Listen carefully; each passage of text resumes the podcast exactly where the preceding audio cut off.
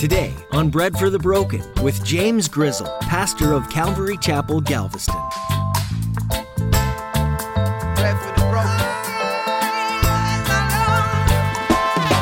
There are ones who do follow Jesus to this day, absolutely. But it's not as many as I want. And it's not as many as I expected.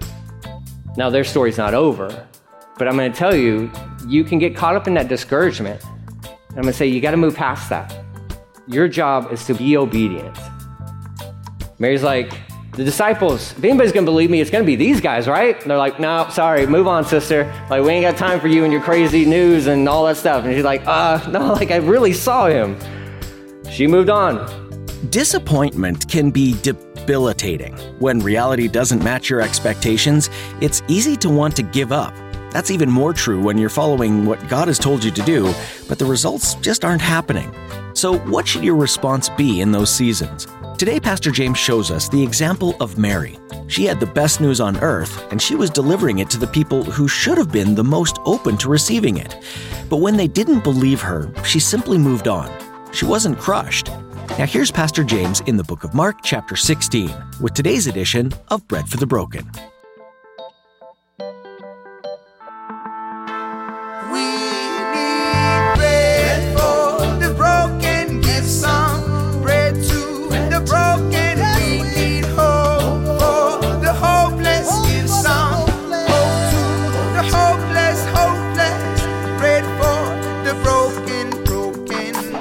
David Guzik said this about this portion. In many Bibles, the last portion of the Gospel of Mark is footnoted in some way, indicating that it did not exist in the earliest Greek manuscripts of the Gospel of Mark. This troubles some Christians regarding the reliability of God's Word. And I'm going to tell you, it shouldn't, okay? But they wonder if this passage belongs in our Bible. So here's an argument against this portion of being in your Bible. Okay, I want to provide you a, an argument against and for. All right. Two oldest existing Greek manuscripts uh, do not contain this section of this portion, this last portion of Mark. 100 other ancient manuscripts translated into other languages leave it out also. Let's see here. There's some other historians that, that don't cite these verses. There's just a few historians, actually. Uh, in a few other manuscripts, there are two other endings, one shorter and some with additions. That's kind of what we have right now. One third of the vocabulary is totally different from the rest of the Gospel of Mark, and there's an awkward grammatical transition between verses 8 to verse 9, and most contemporary scholars reject these verses as original. Okay, so those are the those are the arguments of like this last part probably shouldn't be in there. Okay, here's the arguments for. Uh, many very early Christian writers, actually a whole lot of early Christian writers, refer to this passage in their writings. Okay, they they all believe that this is should be included, okay? And I got a list of them Justin Martyr, Papias, Irenaeus, uh, Hippolytus, Vincentius. I mean, if that's how you say that guy's name, I don't know. But um, all these guys quote or cite Mark 9 on, okay? These are major early church fathers and historians, all that good stuff. Overwhelming majority of ancient manuscripts do actually include this passage. Actually, virtually all Greek manuscripts include this portion of scripture. Okay? Let's see here. It's, so there's like, should it be in there? Was it torn away? Was this added? All this good stuff. And, and even the, the argument against it about the vocabulary and everything, I'm going to tell you right now, like literary style, it actually does match up with the Gospel of Mark. Okay? There's this uh, chiasm. It's a literary style called chiasm. Okay? So it's like, it's, it's like bookending a letter or some sort of literature that you're writing, right? So in chapter one, you write this truth that, like this. Then in the last chapter, you repeat that same, that kind of same style, but you do it in a reverse order. So it's like chapter one is A, B, C, D. Chapter 16 is D, C, B, A. It's a, it's a literary style that's commonly used, and that is what you find in Mark chapter 16. So it does mirror, it parallels chapter one, actually, in the Greek. Okay? So it's called a chiasm, is, is what it's called, or chiastic literary form is what it's called. So when I read through the Gospel of Mark, I don't stop at verse 8. I keep going through 9, 10, 11, well, I go all the way to the end.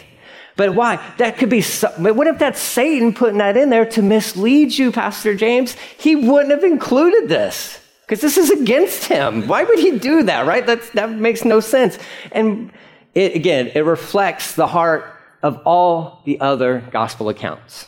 So let's look at this.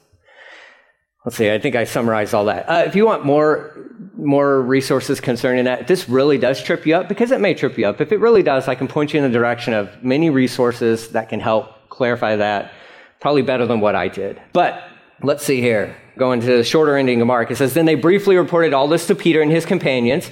Afterward, Jesus himself sent them out from east, uh, east to west with sacred and unfailing message of salvation that gives eternal life. Amen. That's what's included in my New Living Translation as the shorter ending, okay? Here's the longer ending, verse 9. After Jesus rose from the dead early on Sunday morning, the first person who saw him was Mary Magdalene, the woman from whom he had cast out seven demons. So this is, here's Mary, one of the very first people to physically encounter Jesus in the garden. He had rescued her from demon possession. Seven demons found residency within Mary, physically. Well, there's different thoughts of this as well, maybe she had a mental illness or something like that. She didn't have a mental illness, she had demons. She had demons, okay? She's demonically possessed. How do I know that? Jesus is a great physician. Okay? And, and this is what Jesus, this is what Jesus has done for her. He set her free from this demonic possession, and then she becomes one of the first ones, the first person who saw him physically resurrected. Like that, that is not the person you would choose to share the greatest story with. She's not. Because number one, like most of the, you know, culturally, most of the men within that, they're not going to hear from a woman anyways, and they're certainly not going to be listening to some crazy lady who, yeah, she's better now, but what are you talking? He's, he's risen from the dead. I love that Jesus selects these people to share his gospel. You can't disqualify yourself.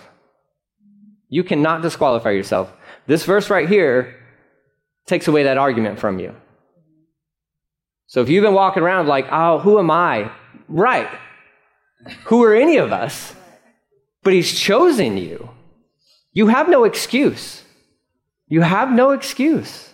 But I've done this in the past. So have we all. What? You've sinned in the past? Welcome to the club. We've all sinned. Your sins look different, sure. But we've all sinned. We are all disqualified to a certain extent, but he qualified us by his death, burial, and resurrection. And here's Mary Magdalene. And no, she wasn't the lover of Jesus. They did not have some love child and whatever Dan Brown book there. All that's useful for is toilet paper on your backpacking trips, okay? da Vinci Code is for that, or kindling to start a fire, okay? That book is garbage, okay? There's no, there's no relationship between Jesus and Mary Magdalene. Well, there was, and it was as Savior and sinner. That's what the relationship was. And I love that he starts off this amazing story, so to speak, using the least of all. She went to the disciples who were grieving and weeping, and she told them what had happened. But when she told him that Jesus was alive and she had seen him, they didn't believe her. The disciples. She's like, I saw him. He's in the garden. He's not the gardener, but I saw him. I thought he was, but he wasn't. He spoke my name. He's there. You're crazy. You're crazy. They're too busy grieving. They're too busy weeping. They're too busy having the sads, right? All up in their feelings, you know, just like, oh no, it's never going to be okay. And no, it is okay. It is okay. Go to the garden. Go see the tomb for yourself. They didn't believe her. That would discourage most of us. That might make us angry, frustrated. I'm, I'm just never going to share again. It didn't go the way I thought it was going to go, so I'll never share again. Stop with that. Stop. Most people probably will not receive your message. Okay? That's reality. Does that mean we quit? No. No. I spent 13 years as a youth pastor. 13 years as a youth pastor, preaching the Word of God. Preaching the Word of God. They heard what I had to say. Do all follow Jesus? No. No. Do most follow Jesus? I don't know if I could say that. Who spent a certain amount of years with me as their youth pastor. Not just preaching to them, but pouring my life into some of these guys. And, and there's a, there are ones who do follow Jesus to this day, absolutely. But it's not as many as I want. And it's not as many as I expected. Now, their story's not over, but I'm going to tell you, you can get caught up in that discouragement. And I'm going to say, you got to move past that. Your job is to be obedient.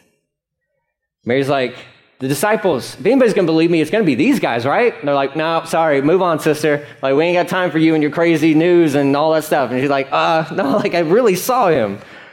She moved on. It says afterwards, this is Jesus, he appeared in a different form to two of his followers who were walking from Jerusalem into the country, going to Emmaus. Luke's gospel goes into this in greater depth, right? So these are the two walking to Emmaus. Uh, it says they rushed back to tell the others. So these two had an encounter with Jesus. They're walking down the road. This third guy shows up. He's like, What are you guys so sad about? They're like, Dude, where have you been? Jesus just died, right? And they just buried him. And then he begins from Moses throughout the, throughout the Old Testament, which is why we still preach and teach the Old Testament, by the way, because Jesus saw value in it. And you can see Jesus in the Old Testament, actually. So he was teaching them about himself from starting with Moses, and then then he sat down with them and he was hanging out with them, and then he, he's gone. They're like, whoa, wait a minute. They're like, our hearts were burning because when he was talking to us, and they realized that was Jesus. And so they run to go tell the disciples. They rush back to tell the others, but no one believed them. This is this okay, so these are Christians, all right? I'm going to use that term, okay? These are like, these are Christ followers. And this is if I'm showing up here, I'm like, Jesus is risen from the dead. And you're like, nah, I don't really believe that. Why are you here? Like, what? Like, I'm glad you're here, but like, no, but like, if you're in the family, this should be like the greatest. You should have been expecting this. They go to the disciples. And they're like, the disciples, they, no, nobody receives their word. They don't believe them. Verse 14, still later, he appeared to the 11 disciples as they were eating together. This would be later on that night. Sunday night is, is really the thought here. He rebuked them for their stubborn unbelief, right? He's going to call them out on it. He's like, what is wrong with you guys? I told you that should have been good enough. And then Mary told you, you didn't listen to her. And then these two other disciples came and told you. Now, we know chronologically from the gospel accounts that Peter and John had a foot race to the tomb, right? John outran Peter, right? And then, but Peter was the guy who's like, and John, of course, is the one who includes that in his gospel. Like, I was faster. Yeah, but Peter went in, okay? So he checked it out. So we know that these things happened. They saw the empty tomb and all that stuff, but they still didn't receive any of the testimony from the other believers. And Jesus rebukes them for their unbelief. What we know about this, this part of the story too is uh, you have Thomas who's, who's not present at this meeting. He'll be present at the next one, but Thomas is so bummed out, he's not even, he's not even going to church anymore. Thomas is so discouraged, he stopped going to church. Thomas, the truth is still there. He did raise from the grave. He did rise again like he said he was going to. But Thomas got so bummed out, he was like, I'm not even going to hang out with you guys anymore. But what happened? The church went and got Thomas. If I can use those terms like that. They got him, they, they're like, look, you got to be there for the next one. Because he did show up. He got onto us. So you should have been a part of that, Thomas, but you weren't. But he'll get you. He'll get you later. But uh, he got us, man. He called us out because that's what he does sometimes. He rebuked them for their stubborn unbelief because they refused to believe those who had seen him after he had been raised from the dead. And then he commissions them. Verse 15, he told them, Go into all the world and preach the good news to everyone that everyone? Is that in your Bible? To everyone? To all? That's everybody? That's all right. I just want to make sure we're clear on that. You don't get to be selective. There's no group in here that ex- that's excluded, right? Am I reading this right? I mean, I I know how to you know observe and interpret and apply, and that says that the gospel goes to everybody. Okay, just making a note. Apply yourself. Nobody's excluded. Anyone who believes and is baptized will be saved, but anyone who refuses to believe will be condemned. Well, that's the gospel. There you go. Believe, be saved. Believe and be baptized. Is baptism essential for salvation? No, not really. Should you be baptized? Absolutely. Absolutely. That's your public proclamation that you are a Christ follower. You should be baptized. Now, if you died today and you hadn't been baptized, God's not going to be like, well, I'd like to let you in. You did believe, but you weren't baptized. So we won't send you to hell, but we'll send you halfway. No, that's not, that's not biblical at all. Like, no. There were people that throughout history, there are people who have, probably haven't had the opportunity to be baptized after receiving Christ as their Savior, and they're fine. They're okay. You'll talk to them in heaven, I'm sure. Okay? Thief on the cross next to Jesus. The dude believed. And Jesus like, I'll see you in paradise. I'll meet you there. But baptism is a part of what we do. It's a sacrament. It's what we do. It's what you should you should be baptized for Jesus. You should absolutely do that. I don't think baptism is optional. Okay? Now, it's not necessary to go to heaven, but it's not optional for the Christian. If you are a Christ follower, you should be baptized, period. Period. Anyone who refuses to believe will be condemned because why? Because they refuse to believe. That's on them. These miraculous signs will accompany those who believe. They will cast out demons in my name. They will speak in new languages or in tongues. This is the book of Acts right here, this next part. This is the book of Acts. I hope you understand that.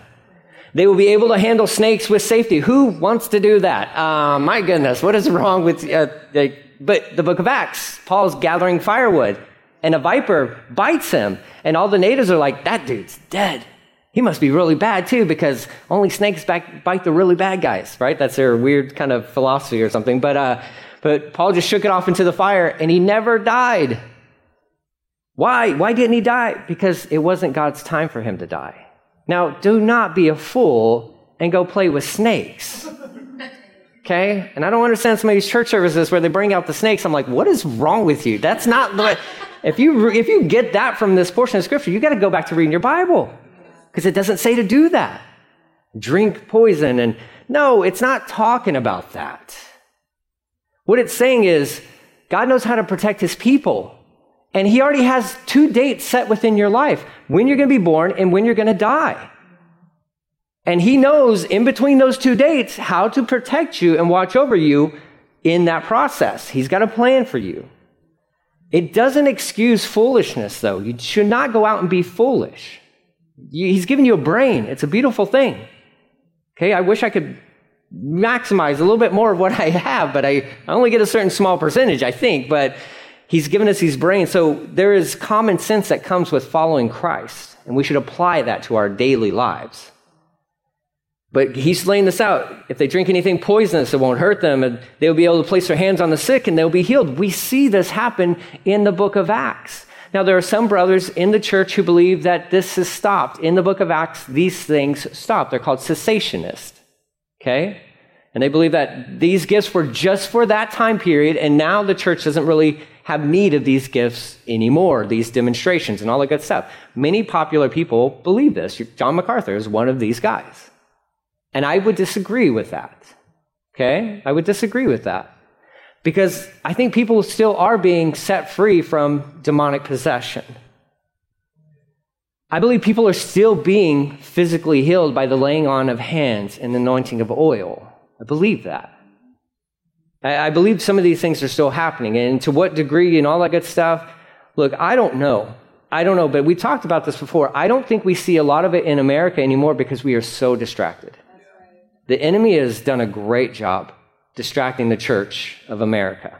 We're so preoccupied and we're so busy and we want fast results and we want instantaneous this. And Lord, I'm going to pray for it right now and I'm expected to happen right now. And if it doesn't, we get mad at him. But we have brothers and sisters on this planet who live in this reality. So if you don't think any of this stuff is still working today or whatever, I'm going to encourage you to go take a long term mission trip to anywhere else outside of this country and see what God is doing. Try it out somewhere else and see. We have stories. We have friends who are missionaries. They're on the mission field and they come back with these crazy stories that you're like, I don't, Look, I believe you, but this is hard to believe. Why? Because we don't see it that much. And if it did happen in, in our church and all that stuff, we probably would be, we'd be like these disciples. We'd be like, ah, I don't know if I believe that. So I, I would caution us. I don't, I don't agree with like these sensationalists in one sense who like to extravagant and make these, you know, stage shows about these things. I don't agree with those guys at all either. Okay? So hear me out. I don't, I don't align with any of those guys. But I also don't believe that the guys who are like the gifts of the Holy Spirit aren't really applicable to the church today. I don't agree with that. But I also don't believe, agree with some of the guys who are making a, a whole lot of money off of displays of miraculous science, quote unquote. Okay? We have to be cautious of that stuff. What I hold fast to is the Word of God. And I, I just try to be led by the Holy Spirit. And in situations and circumstances, somebody comes in and they need to be prayed for, they need hands to be laid on them because they got a sickness. You know what we're going to do? We're going to do that. And we're going to expect that God honors His Word. And He told us to do that. If there's somebody who's possessed by a demon, you know what we're gonna we're gonna we're gonna pray. We're gonna pray. We stand under the banner of Jesus Christ. So there's some of this stuff that trips people up, and then that you know the snake handling and all that good stuff. That's why a lot of times people have issues with this portion of scripture. And look, it's just simply these these things were in action, especially as the church went out and was obedient to obedient to the commission that God had placed them on. Okay? Verse 19, when the Lord Jesus had finished talking with them, he was taken up into heaven. He ascended and sat down in the place of honor at God's right hand.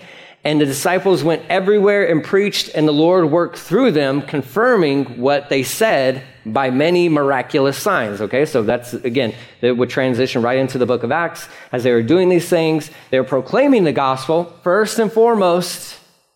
Okay, the gospel is preached. All right, that's to all my faith healer friends and stuff. The gospel goes first. Oh, but we like the signs, we like the show, and no, no, no, it's the gospel.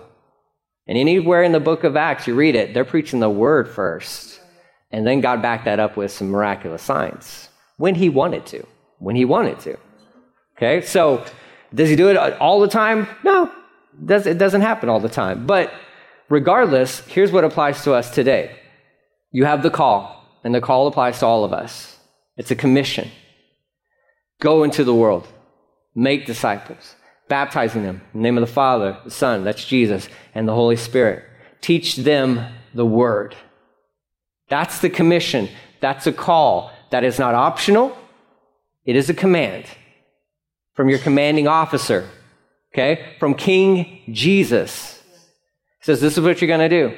But, let me say the but, because we don't often talk about this. Before you go, you need power. You need power. And that's exactly what Jesus told them in the Gospel of Luke, Luke 24 49. He says, But wait until the Holy Spirit comes on you and empowers you. To what? To be my witnesses. And then the same thing is repeated in Acts chapter 1. So I'm going to encourage you guys with this. We always go back to Matthew 28 because the Great Commission. What's our plan? What's our purpose? What's our, the Great Commission? That's it. Like, it's as simple as that. Like, go make disciples, baptize them, teach them the Word of God, like, get into the Bible together. But what we haven't included is the, the waiting part. Because we're so eager to do. We're so eager. We're, I don't know if we're eager to go, but we are eager to do. Okay? If that makes sense to you, right? Because we all want to feel good about ourselves, and doing makes us feel good about ourselves. But before you go, before you do, you need to wait for the Holy Spirit to empower you. To empower you. Because if you don't, you will find yourself in, in, in, places where I found myself many times, getting frustrated because I'm doing it out of my own strength. So, our commission as we wrap up Mark chapter 16, the Gospel of Mark go, go. Go for Jesus.